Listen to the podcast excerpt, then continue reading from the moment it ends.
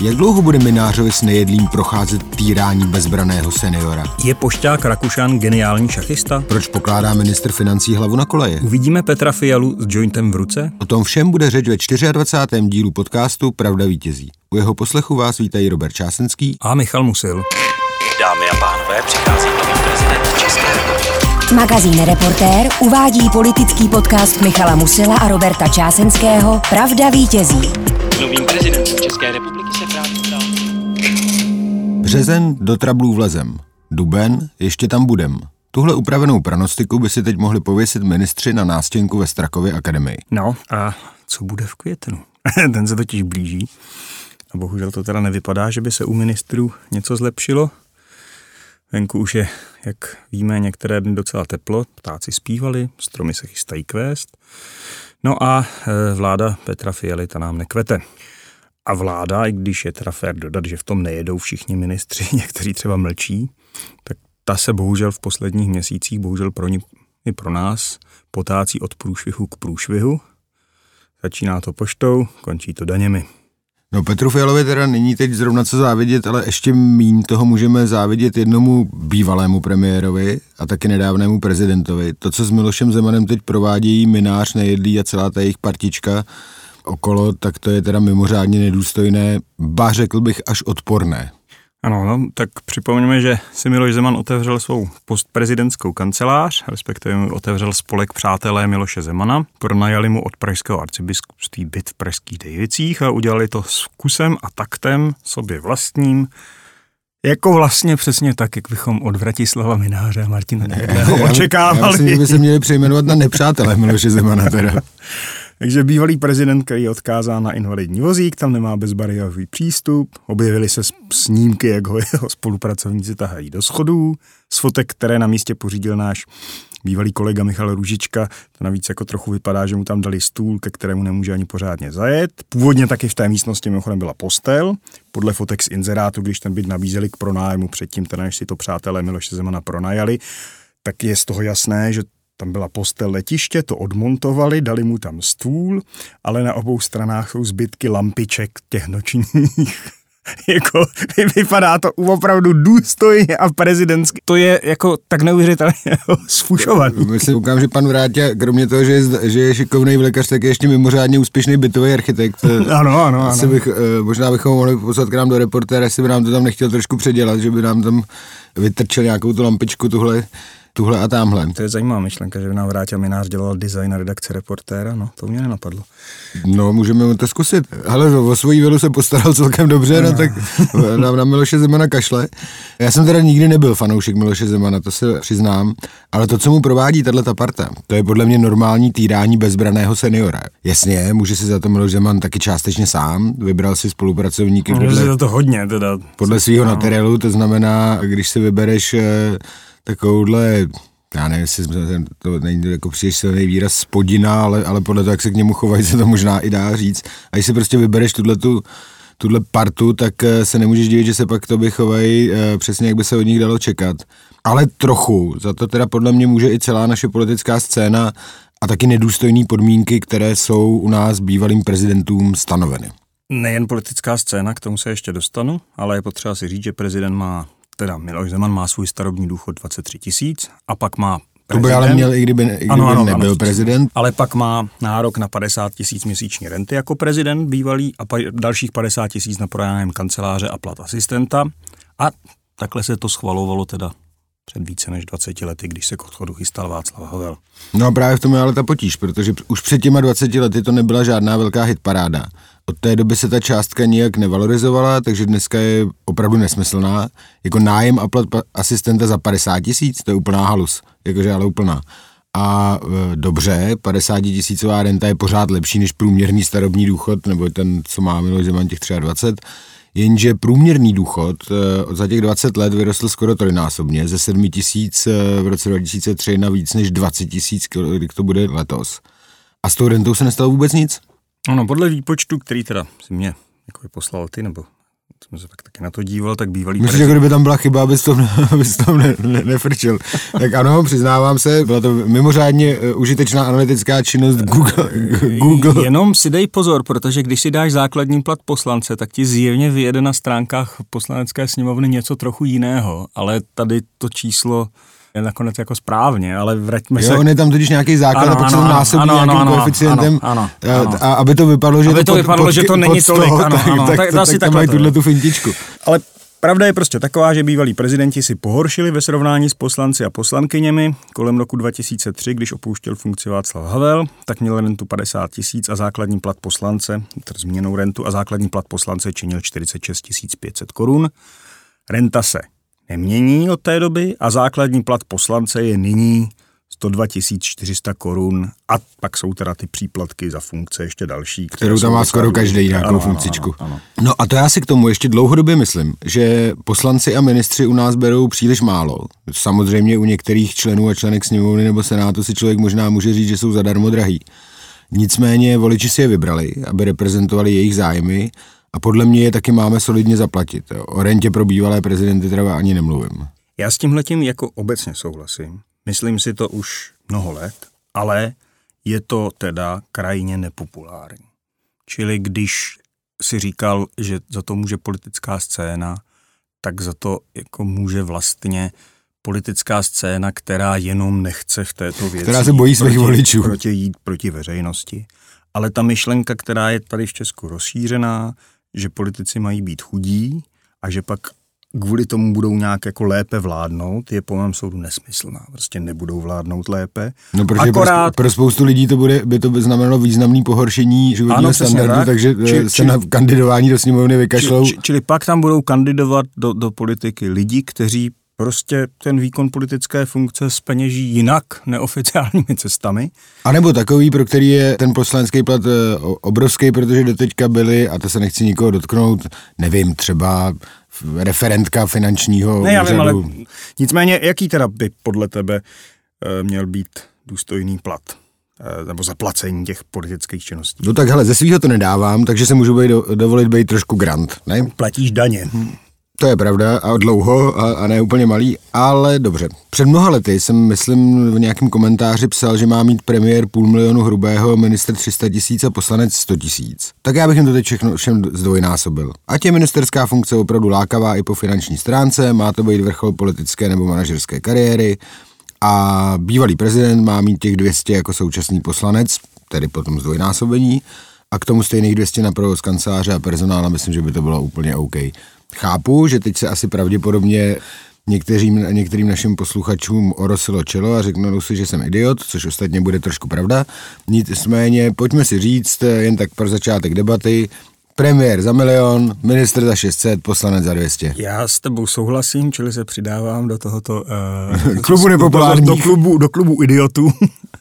Teda ještě, aby jsme si to udělali lepší, tak eh, není ideálnějšího začátku, když, budeme, když chceme mluvit o tématu o průšvizích a přešlapech Fialovy vlády, tak není lepší začátek, než eh, to, že by ty ministři měli brát víc, když eh, se jim daří taková krasojízda jako v posledních týdnech. No bodeď, pojďme si je pořádně zaplatit, ale pak budeme zase opravdu nároční. Bereš hodně? Super, přejeme ti to, ale pracuj pořádně, nedělej z kopičiny, jinak o hodně přijdeš. Já si pořád myslím, že by to mohlo fungovat. Jo, že by to vlastně mohla být i tahle ta negativní motivace, když to dělám blbě, přijdu o opravdu dobrý šolich, ale možná, že jsem naivní a že by to stejně vypadalo stejně i s trojnásobným platem.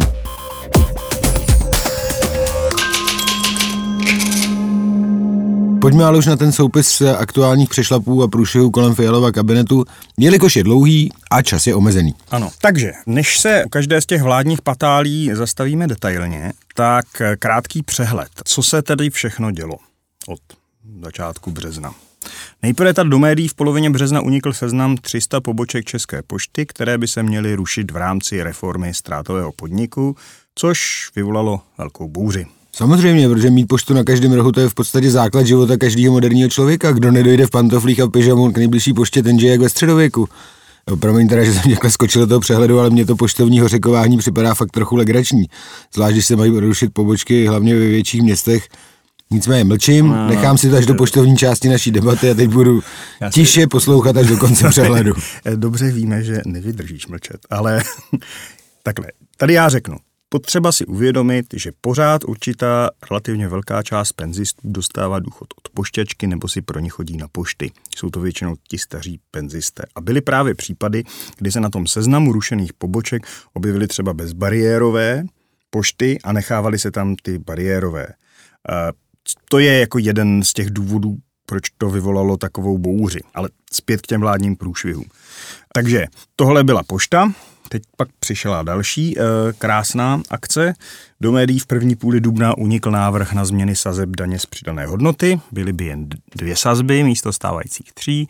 No ale celý ten návrh by především znamenal zdražování, protože logicky jeho důvodem nebo myšlenkou je, že se mají vybrat na eh, daní z přidané hodnoty peníze, více peněz a tím, se, tím zalepit ty veliké díry, které vznikají ve státním rozpočtu.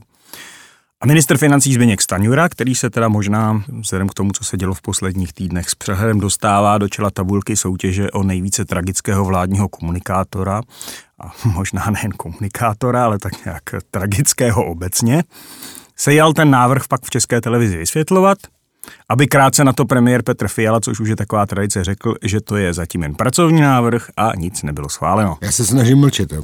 snažím se mlčet, takže je to fakt těžký. Při svatém Staňurovi, kdo má vydržet na tohle nereagovat. Ale držím se, držím, pokračuj. Ne, mě to nepřekvapuje, ale že No a krátce poté pak přišel další strajk. Ukázalo se, že daň z mimořádných zisků uvalená na velké energetické firmy a některé banky, takzvaná windfall tax, případně též válečná daň, jak tomu říkal premiér, nepřinese do rozpočtu 100 miliard, jak loni ministerstvo financí, vedené již zmíněným Zbyňkem Staňurou vypočítalo, ale že přinese jen 40 miliard. Je pravda, část výpadků je způsobená tím, že nakonec ceny energií nevystřelily tak vysoko, jak se čekalo. Ale druhá část toho výpadku je způsobená tím, že banky zřejmě zaplatí na této dani jen pár milionů, nikoli v mnoho miliard. O tomto scénáři, že to takhle dopadne s těmi, uh, s, těmi bankovními odvody, nebo s tím, co banky zaplatí, se už mluvilo loni na podzim, když se ta daň přijímala. No takže je tady ta nespokojenost pobočkami pošt, ta bouře kolem DPH, ten fail z windfall tax a tohle se děje za situace, kdy vládní koalice jedná o úsporném balíčku, který by měl stáhnout poměrně silně rostoucí deficit státního rozpočtu o 70 miliard.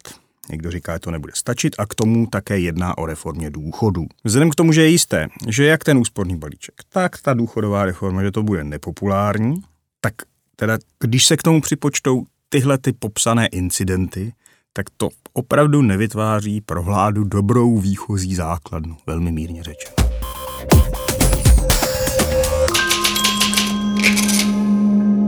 Teď se nesluší připomínat, že mi před volbama Petr Fiala i Zbyněk Staňura, každý zvlášť, dobrovolně a bez nátlaku, v rozhovorech osobně do očí říkali, že 80 až 100 miliard vyškrtají na dotacích jedna, dvě, Eh, těch 70 by měli teda dát v suchém triku za jedno sobotní odpoledne, ne, o kterých teď mluví. Uh, ale dobře, no, tak jako pojďme si to dát do tyhle ty silácké vyjádření do kolonky předvolební keci. A ostatně konkurenti z jiných stran hnutí slibovali podobný, ne ještě větší vzdušní zámky.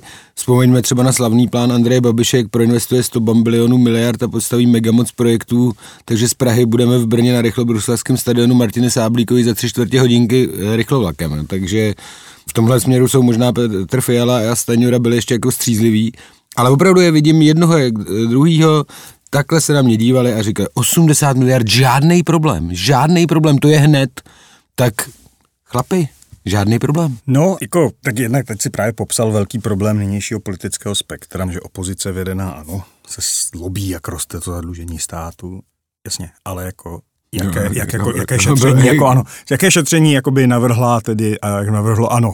No to, to rozhazování začalo za její vlády a je to fakt. Andrej Babiš by teďka právě zase jako dostal uh, záchvat, že to tak není, ale je to tak. Protože to udělal pro naše lidi. ale vraťme se ještě k těm průšvihům Fialovy vlády. Ono se často, a na můj vkus právě hodně často říká, že Fialova vláda selhává v komunikaci. Já si ale fakt myslím, a už jsme o tom tady mluvili, že to je trochu iluze, že ta iluze vyrůstá z myšlenky, nějaké obecné. Vláda má geniální nápady, ta a ta vláda, ten a ten politik, a když bude lépe komunikovat, tak ty geniální nápady budou populární. Ale to takhle... To třeba zdražení vodního a stočného, to je jenom otázka komu, Přesně lepší tak. komunikace. Přesně Prostě, tak. pojďte, Ano. super, máte Přesně. dražší vodu, radujte se, to veselte jsem- se, ano, množte a to se. jsem- A to jsem právě chtěl jako říct, že ten problém přece tady evidentně je, že nejde o to, že ty geniální návrhy jsou špatně komunikovány, ale že ty návrhy jsou, odpuste ten slovník, bohužel tak nějak jako obecně blbé. A kde nic není, tam ani smrt nebere, takže to prostě sebelepší PR a komunikace nezlepší. Podle mě to dokazuje ta windfall tax. Jsme se o tom bavili, zprávy, že ten výběr může skončit jinak, a teď se bavím specificky o tom, že banky nakonec zaplatí méně. O tom se fakt mluvilo veřejně. Já jsem našel citát z loňského října v deníku E15. Portfolio manažer eh, Raiffeisen investiční společnosti Jaromír Sladkovský tam řekl, cituji, v případě bank je očekávání ministerstva financí o výnosu windfall tax utopí. Plus, to též si mi říkal ty, už na podzim loni, že to tak u výběru windfall tax u bank může dopadnout. No, proto- protože už na podzim minimálně dva šéfové bank, eh, velkých bank tady v Česku, tak trochu šeptem říkali, že je ta daň mizerně skonstruovaná, a to dokonce tak mizerně, že by nejspíš nemuseli jejich ústavy zaplatit ani korunu, nebo jenom velmi maličko, jenom jim to přišlo trošku blbý. Tak malá daňová povinnost ale souvisí i s tím, to zase pojďme říct na, na obranu té vlády, že banky zvedly úročení vkladů svých klientů, nejspíš by to udělali i, asi i bez windfall tax. S její existencí se ale ocitli, když to řekneme jako zjednodušeně, před volbou, jestli dají radši víc svým vkladatelům nebo státu a v tomhle směru se podle mě rozhodli zcela správně. Jo. Takže kdyby byl na místě Zbyňka Staňury už citovaný Andrej Babiš, tak bychom už měsíce slyšeli, že zařídil vyšší úroky pro naše lidi. Pozor, vyšší úroky jakoby na spoření. No, No, z toho spoření. Ne, tak jako vyšší úroky pro naše lidi, jako vyšší úroky na půjčkách pro naše lidi, to by asi To neříkal. asi nezařídil, ale zařídil, já on by říkal, zařídil jsem vám vyšší procenta na vašich, spoře, ano, na přesně vašich takhle, takhle sporožírách, to říkal, ano, ano. ale takhle drze to Staňura postavit neumí nebo nechce a je to, ale nakonec on, kde je za výsledek rozpočtu odpovědný. Zbyněk Stanjura má ještě čas se to naučit od Andreje Babiše.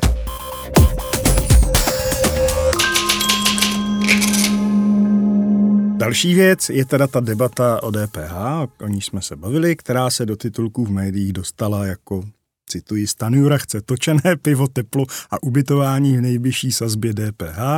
Jinými slovy, že tyto položky zdraží.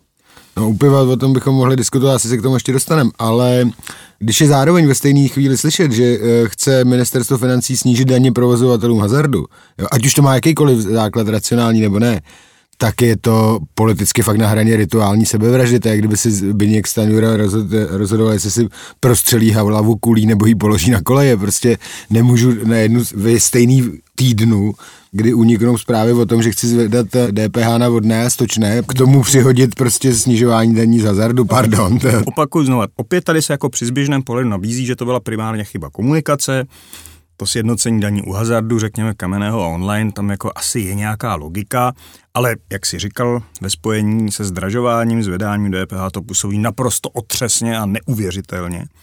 Ale znova, já myslím, že problém tady byl opět hlubší a že nešlo jen o chybu komunikace.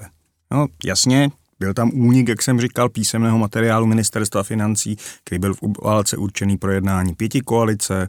Roztrpčilo to premiéra Fialu, který řekl podle hospodářských novin, že takové úniky nebude tolerovat. Pak jak, se to, a jak to udělá? Bude ministrům kontrolovat brašničky, jestli No. se to nesejí domů? Nebo? to, to, to nevím, jak to udělá, ale pak se teda pak začalo samozřejmě v koalici vzájemné obvinování, jako kdo to vynesl, Piráti, Stán. Možná by si ty návrhy mohli psát jenom na pláži do písku a pak je vždycky smazat. Jo, ale to museli jezdit k moři. Jo, já myslím- namácháč, já myslím, že namácháč, protože by to to. Ještě Nebo ještě existuje takový ten, ne, jako děti jsme si hráli s tím neviditelným mingoustem, že si to vždycky vidíš, jenom dáš ke svíčce, tak by se to možná mohlo to, že jsou dneska mobilní telefon, jak se to dá vyfotit. Sakra, tak nic. Tak, Tak, tak, tak, tak, my jsme trošku staří, víš, jako musíš zapom- ne, nemůžeš zapomínat na to, že jsou... a výborně, Snapchat. Myslím, že se to jmenuje Snapchat, ta věc se ti ukáže Snapchat by asi šel, i když to, to si asi myslím taky můžeš udělat print screen, ale Snapchat ano, je dobře, tam to zmizí. si mohli posílat návrhy Snapchatem. Čili místo, aby je, měli že WhatsApp, možná nezapomenu. To je pravda, místo, aby měli WhatsAppovou skupinu, tak jim můžeme doporučit Snapchatovou skupinu. Jenomže zase potom to potřebuješ na to jednání nějak, tak jak to prostě z toho Snapchatu? No to- nic, dobře. Přepíšeš si to rukou na papír a pak to unikne pak, ten tvůj pak už existuje jenom, pak už existuje jenom tich, tichá pošta, že by vždycky vyslal, vyslal premiér emisara a ten by to jako obcházel ty jednotlivý ministry. vždycky by řekl, 10% vodné a stočné. Já jsem chtěl jenom říct, že kdyby si to pak, že pak by se ukázalo, kdyby byl únik těch jako poznámek ministrů ručně, že by tam ještě u toho byly nějaké kresbičky. Písmo, jo, jo, jak se nudějí. jak se nudějí, ano.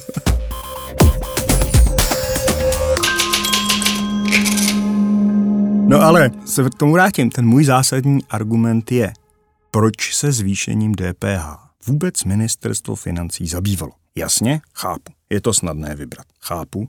Bylo by to asi 20 miliard. Ale prostě zvyšovat DPH, tedy fakticky zdržovat v době nynější vysoké inflace. Já nejsem ekonom, ale tohle prostě mě jako napadne hned a říká to spousta, spousta lidí. Myšlenka, čili jakoby myšlenka, že to byl únik a Starojina to vlastně ani tak nechtěl, mi fakt nepřijde přesvědčivá. Zbigněk Stanjura o sjednocování fakticky zvyšování DPH mluvil přece už v lednu, kdy to mimochodem hrozilo ovlivněním prezidentských voleb. Jo, jo, to byl mimořádně podařený kousek. A za druhé o tom Zbigněk Stanjura po tom úniku mluvil v české televizi, ale jsem tak nějak jako vysvětloval, než teda přišel Petr Fiala a říkal, že tohle ještě není splet. Přitom, kdyby jako zatím nestál, kdyby to opravdu byl jako únik nějakého jako pracovního podkladového návrhu, což se může stát, tak přece měl říct, to je opravdu jako podklad k diskuzi, hodně hrubý, já to jako nebudu komentovat, já si ani sám nemyslím, že to takhle dopadne. A nebyl by, ta, ta bouře by kolem toho byla menší. A notabene, fakt připomínám, existuje návrh Národní ekonomické rady vlády, takzvaný řečeného nervu, a oni mají dlouhý seznam, kde by si ty škrty mohly dělat, nebo škrty, a současně, kde naopak jako by, by, by bylo možné získat jako více příjmů. Jsou samozřejmě různě více či méně nepopulární, ale teda třeba o takovémto zvýšení DPH se tam nemluví. Mluví se, a na rozdíl od těch jiných návrhů na tom seznamu jen poměrně mlhavě, že by se mohly některé věci, které jsou v té úplně nejnižší sazbě a dostali se tam zjevně lobisticky, například kadeřníci, posunout trochu výš. No, původně v tom návrhu, což ještě chystala Babišova vláda, byla i nižší daň na řezané květiny, 10%, což samozřejmě nijak nesouvisí s tím, že Andrej Babiš před časem koupil velkou ne, síť květinářských prodejen. Stejně jako s tím ne, nijak nesouviselo. Andrej Babiš myslí na naše lidi, ty potřebují květiny. No, stejně jako s tím samozřejmě nesouviselo, že zrovna květinářství měli za covidu mírnější režim než obchody s jiným sortimentem. Nakonec tehdy ale premiér Babiš od DPH na svoje kitky ustoupil, protože to už bylo fakt jako hodně vokatý. A veřejně vyhlásil, že ženy potěší nižším DPH na kadeřníky, proto se tam zřejmě dostali ty kadeřníci. Ostatně, co by asi tak měli ženy dělat, že když se muži omylem zdrží v hospodě u konzumace daňově zvýhodněného točeného piva, že? Tak, takhle prostě vypadá koncepční eh, daňová politika státu v oblasti DPH, no ne? Jasně, to je takový základ společenského blahobytu. Ano, už je líp. Jako pivo a melír. ano, pivo a melír, už je líp. Takhle, co mě fakt překvapuje ještě teda, že vlastně Zbigněk Staňura asi nemá žádnou historickou paměť. Přitom tehdy už v té jako politice působil, když se o DPH mluvilo a mělo to fatální následky, k čemu se dostanu. Ale tyhle posuny DPH, pokusy směrem nahoru, žádné vládě politicky nikdy nic dobrého nepřinesly. Například zvyšování DPH, tehdy se tomu teda říkalo reforma veřejných financí. To se tomu říká po každý reforma veřejných financí. Představená ministrem financí jistým Bohuslavem Sobotkou, tehdy zdůvodňovaná vnějšími vlivy, konkrétně povodněmi, což jako nějaký vliv byl. Stejně jako teď se dá samozřejmě argumentovat vnějšími vlivy, válkou na Ukrajině a energetickou krizí. Nicméně tahle ta reforma veřejných financí přispěla k pádu premiéra Vladimíra Špidly a propadu obliby ČSSD v roce 2004. Nebo tady pak bylo zvyšování DPH nečasovou vládou v letech 2011 a 2012. Opět reforma veřejných financí, samozřejmě. A krom toho, že to bylo samozřejmě velmi e, nepopulární, protože tehdy byla taková jako táhlá recese, která dopadala disproporčně na určité chudší skupiny obyvatelstva, tak to mimochodem vedlo i k tomu, že byli poslanci ODS, připomeňme si to, kteří pro zvýšení DPH nechtěli hlasovat aby to nějak jako Petr Nečas premiér vyřešil, tak se s nimi dohodl. Vy odejdete ze sněmovny, místo vás přijdou náhradníci, ty ruku pro to zvýšení DPH zvednou a vy za ten odchod dostanete funkce. A potom to bojovník za veřejný život čistší, státní zástupce Iho Ištván, vyhodnotil jako trestně stíhatelnou korupci a byl z toho ten spektakulární zásah na úřadu vlády. Načež to pak soudy schodili, protože takovéhle kšefty samozřejmě nejsou něco hezkého, ale je to politika jako od téměř ano, tak se to dělá prostě skoro. Vždycky. A nečasovou vládu to zničilo. Přitom tam byly závažnější kauzy, typu zneužívání vojenské tajné služby tehdejší nečasovou přítelkyní Janou Naďovou, různé dárky pro ní od určitých eh, fajn prima podnikatelů. Ale ta Ištvanova kauza korupce poslanců byla skutečně nezapomenutelná a, a vlastně, já nevím, jestli by jenom kvůli, v úzovkách jenom kvůli Janě Naďové, to tomu zneužívání vojenské tajné služby a těm dárkům ta vláda padla.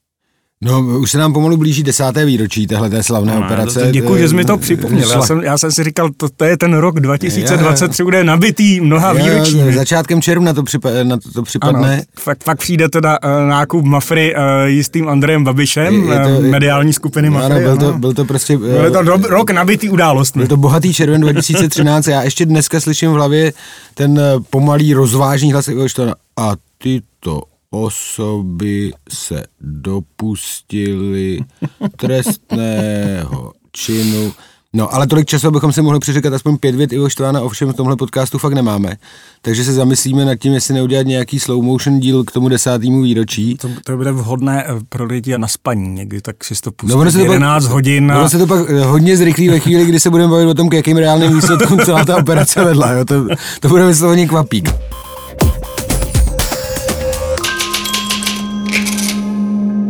Ale pojďme zpátky k hlavním hrdinům dnešního dílu a k těm eh, problémům vlády. Já myslím, že nám ještě jsme zapomněli tady nám kolínského pardála eh, Víta Rakušana ano. a jeho poštičku.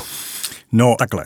Tady si myslím, že tohle jako byla, na rozdíl od těch předchozích věcí, opravdu především vina komunikace. Minister vnitra Vít Rakušan připustil, že se tam ta chyba stala. Konkrétně šlo o únik nějakého pracovního materiálu, seznamu těch poboček, eh, který se mají rušit a ta reakce potom byla, no tak, tak raději teda, když už to je takhle venku a koluje to, tak ten seznam zveřejníme hned, aniž bychom to ovšem jako s někým konzultovali. Což byl šok pro část starostů, kteří měli, jak už jsem říkal, oprávněné otázky, proč se zruší zrovna tato pošta a ne jiná. A mně přijde zvláštní, že se to stalo České poště spadající pod ministra vnitra Rakušana, který jednak sám byl starostou města Kolín a k tomu je šéfem strany starostové a nezávislí. Čili tady on vlastně udělal jako něco, co jde proti jakoby, jádru té jeho politické formace.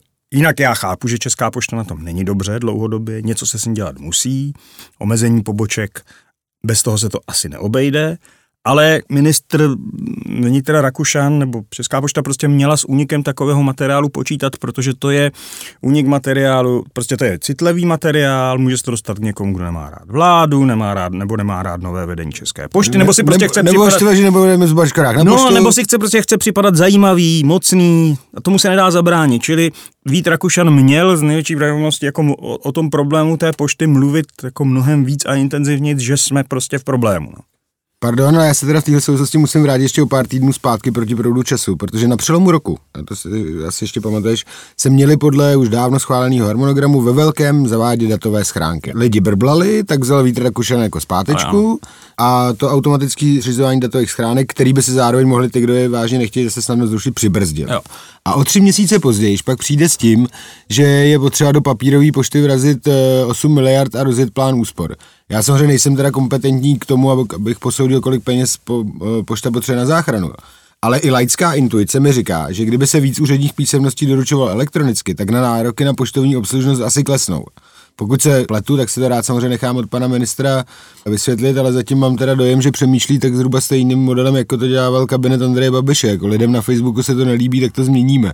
Klika je teda, Já... že při vybírání poštovních schránek na rozdíl od covidových opatření nejspíš nejde nikomu o život ani o holou existenci, ale... Já, já, úplně, já úplně nevím, proč se ten plán tak zbrzdil, ale fakt jenom říkám, tady narážíš opravdu na to, že existuje jistá starší část populace, mimochodem věkově to odpovídá jádru voličů, ano, kteří prostě neumí, nechtějí, nebo pozor, prostě třeba nemůžou, protože nemají počítač, vyřizovat své věci online, nemají ani, to, nemají uh, jakoby ježiš, bank, bankovní to je, účet, to je naprosto v pořádku, to, že poštěčky nosí důchod, uh, to tak má být, to že, ti, to, že máš nárok, aby ti písemnost přišla jako v papírové podobě, to tak samozřejmě má být, ale je spousta lidí, kteří mají účet, používají počítač a jenom proto, že jim to prostě přijde takový nějaký nepohodlný a je tam jako nějak, kdo ví, kdo mi to bude vybít, jako jak mi to přijde, tak brblaj a to ministerstvo vnitro jako při první vlně brbláníčka vezme, vezme zpátečku a za chvíli eh, potom přijde s tím, že je potřeba jako podškrtat poštu.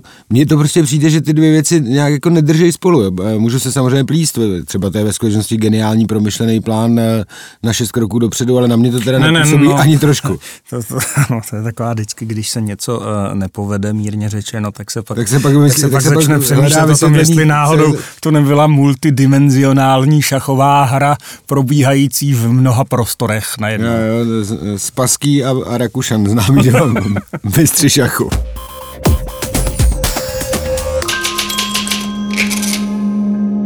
Mně tam připadá ještě jedna věc, která je jako zajímavá v té e, debatě a to je, kde se teda jako bude spořit doopravdy, jo, v, těch, e, v těch vládních, e, nebo co má ta vláda za možnosti, kde by mohla opravdu ušetřit. Jedna věc se tam vysloveně nabízí, mluví o ní prostě skoro všichni ekonomové, mluví o ní NERV, mluví o ní kde kdo a vládě se do toho samozřejmě, nebo respektive ODS se do toho strašně nechce. A to je to vrácení superhrubý mzdy do stavu, který byl do konce roku 2020. Dokonce tehdy, když se to schvalovalo, tak si e, vzpomínám, že se mluvilo o tom, že to bude jenom na dva roky. Nakonec tahle, to slibovali, že prezidentovi Zemanovi, nakonec tahle podmínka vypadla. Ale odhady se liší, ale někteří říkají, že by se ušetřilo 80 miliard, někteří říkají, že by se ušetřilo 100 miliard. E, na jednom jediném opatření já chápu, že je to jako bolestivý zrovna pro voliče ODS, ale já jsem přesvědčen o tom, že na to stejně nakonec dojde. Já se teda domnívám, že to k tomu nedojde a že se toho bude, že tomu bude ODS bránit vlastními těly, protože by to prostě byl problém pro jejich voliče, nebo minimálně oni se domnívají, že by to byl problém pro jejich voliče.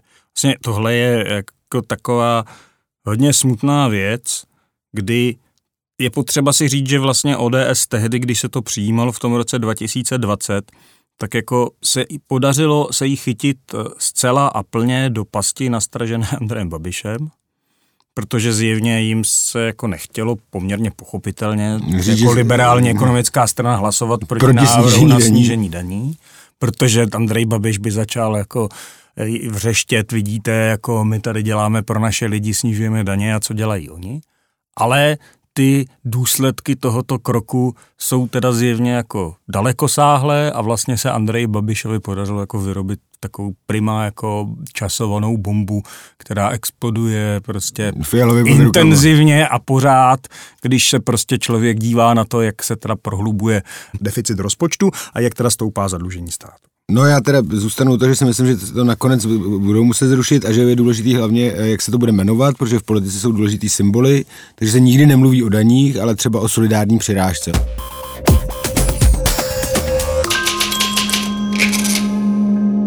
Ta vláda Petra Fialy se ale teď fakt jako dostává do jakoby ne, nepříjemné situace, kdy zjevně ta podpora klesá. Jasně, bylo to částečně jakoby energetickou krizí volnou válkou na Ukrajině, za kterou ta Fialová vláda nemohla, inflace, za kterou vláda může jen jako částečně. Samozřejmě srovnávat to třeba s Babišovou a Sobotkou vládou někdy třeba před jako pandemií, tak to podle mě není moc fér, protože tehdy byla konjunktura, do toho oba dva ty kabinety měly mejdan a taky jako rozhazovali peníze, to už prostě začalo dřív. Nečasová vláda na tom byla hůř než ta Fialová, ale jako tam fakt se bohužel nedá vyloučit, že když to takhle půjde dál, tak ta Fialová vláda se propadne k těm číslům z dob Nečasové vlády a teda hrozí i to, že zatímco v průzkumech veřejného vidění pořád to jak vypadá, aspoň jako v některých, že ty, ta podpora pro ty vládní strany se drží, tak se nedá vyloučit, že se začne měnit i, i tohle. No, to je samozřejmě možný, eh, ale to víš, ale v politice je vždycky jako čas na nějaký překvapení. Hele, napadlo by tě třeba, že za největšího jestřába téhletý vlády bude Marian Jurečka? Jako řekl by si to před dvěma, třema lety? Ne, prostě, no, tak já bych takhle upřímně řečeno, já bych si to... Bude, já, že, já, že třeba se jednou budou studenti já, na ekonomických školách učit o legendárním jestřábovi z Rokitnice na Přerovsku. Já bych si to neřekl upřímně řečeno ani jako před pár týdny, ale mě skutečně překvapilo, že on představil návrh, jak omezit ty rostoucí výdaje na penze, které jsou taky dramatický problém vlastně, například omezením předčasného odchodu do důchodu. A to jsem si přečetl u jinak vládě kritického komentátora Martina Čabana na seznam zprávy, tak ten návrh jde správným směrem, speciálně to omezení předčasného odchodu do důchodu, kde prostě tečou miliardy. Ale zase říkám, jde to věcně správným směrem toto, na rozdíl od těch jiných jako omylů a tak dále, to není chyba komunikace, ale teda populární to taky nebude. Žádné zástupy lidí, kteří Nebudou tady žádné zástupy lidí v ulicích, kteří budou volat Mariane, to si udělal dobře, že omezuješ ten nákladní odchod do předčasného důchodu. Ale a je tam, je tam v těch návrzích vlády nebo, nebo nervu něco, co by ti připadalo, že by populární být mohlo? Tam jsou samozřejmě úspory na státní správě a na zaměstnancích, ty jako úplně, úplně ne, asi jakoby úplně nepopulární nebyly, ale pak jsou tam takové věci, které třeba by u někoho mohly být populární a u někoho jiného ne. Třeba je tam eh, legalizace marihuany, která argumentuje se tam Německem, který teďka připravuje, eh, by to v Česku vedlo k jednotkám miliard vybraných na daních. Možná by to vedlo i k omezení počtu vězňů, protože třeba ta jedna věc, co tam je, je taky, že u nás je proporčně příliš mnoho vězňů a že místo toho, aby se to řešilo nějak jako jinak, eh, náramky, domácím vězením a, a, a, a těmito věcmi, tak, tak, to prostě, tak to prostě zatěžuje ten státní rozpočet. Je to třeba mně osobně by přišlo jako rozumné, ale když by tohleto se prosadilo, tak by z toho byl jako neuvěřitelný pokřik. A, a přesně jak jsme se tady bavili o Andreji Babišovi, Aleně Šilerové, Karlu Havlíčkovi, tak ty by okamžitě křičeli, že to je prostě hrozný a rozvrat společnosti, ještě by teda Tomia Okamura, ten by křičeli ještě víc. Pak je tam, je tam třeba návrh, to už já ne, nejsem úplně jako schopen posoudit, omezení počtu policistů, protože se opět argumentuje tím, že to srovnání vůči populaci třeba vzhledem k Německu a Skandinávii, že jich u nás hodně, ale z toho by byl úplně stoprocentně obrovský křik. Jakmile se stal nějaký jako hrůzný kriminální čin, tak bychom se dozvěděli za to může snížení počtu policistů. Čili prostě jako jsou tam návrhy, které mně přijdou rozumné, ale můj dojem z toho je, že kromě některých drobností to vždycky nějaký odpor vyvolá a teď je vlastně jenom otázka, jestli to bude odpor spíš jako v nějaké jako konkrétní skupině, které se to dotýká, anebo jestli to bude jako odpor vedený prostě opozicí celou a, a zasáhne velkou část společnosti. Ale, ale já myslím, že v 90. bychom s těmi návrhama nosili obrázky členů nervů na tričkách a pod nimi nápisy něco jako méně fízlů, více trávy, to jsou samé dobré zprávy. To, to, to je bezvadný, to bych jako... To bych, ale na, to, to, to, by bylo zajímavé. Na veřejný přijetí těchto myšlenek v roce 2023 jsem teda skutečně zvědavý a to nejenom jako u, u populace obecně, ale i u vládních stran. A třeba budeme překvapení a už v létě uvidíme Petra Fialu na nějakém festiáku s jointem v ruce. Úplně ho slyším, jak tím jsem rozvážil, jsem říkal, doporučují to ekonomové a my děláme zodpovědnou vládní politiku, tak to odpal zbinďo. A ceně tvou fantazii. Ale já, já nechci já si, takhle, nikomu nevlídnej, ale si... kdybych se měl sadit, jestli dřív uvidím Fialu s jointem v ruce, nebo skutečně úsporný rozpočet jeho vlády, tak teda bych sice chvíli váhal a nakonec bych volil tým konopí teda. Já si třeba ale myslím, že u veřejnosti, ale říkám, musel bych se podívat na průzkumy, ta myšlenka, že by prostě ta, ta, ta represe, která je mimochodem namátková vůči lidem, co si pěstují prostě pár jako rostlin na, na, na zahrádce, takže je spíš jako by tomu byla nakloněna. Ale samozřejmě tam je problém, že v tom politickém uspořádání českém je to tak, že existují lidi, kteří jsou ostře proti tomu a ty nechce prostě ztratit třeba ano, určitě, takže... Část ODS, část, část lidovců. A, a, a, tam, a tam pak je potřeba si říct, že třeba část ODS a část lidovců, aby byl féro, jestli to jako myslí vlastně, že to jako není správně a povede to k rozpadu společnosti, když já si myslím, že ne. Ale jako na závěr, co chci říct, ten třeba Miroslav Kalousek by je na poplach a říká, že to zadlužení se vyvíjí špatně. Já mám teda pocit, že někdy používá příliš silná slova, když teďka říkal, že Petr Fiala je stejný populista jako Andrej Babiš. Někdy je na tom, co říká, cítit jistý mírně řečeno nebo eufemisticky řečeno smutek, že už není v politice, ale já proto jeho varování mám jako pochopení, protože to se fakt nevyvíjí dobře.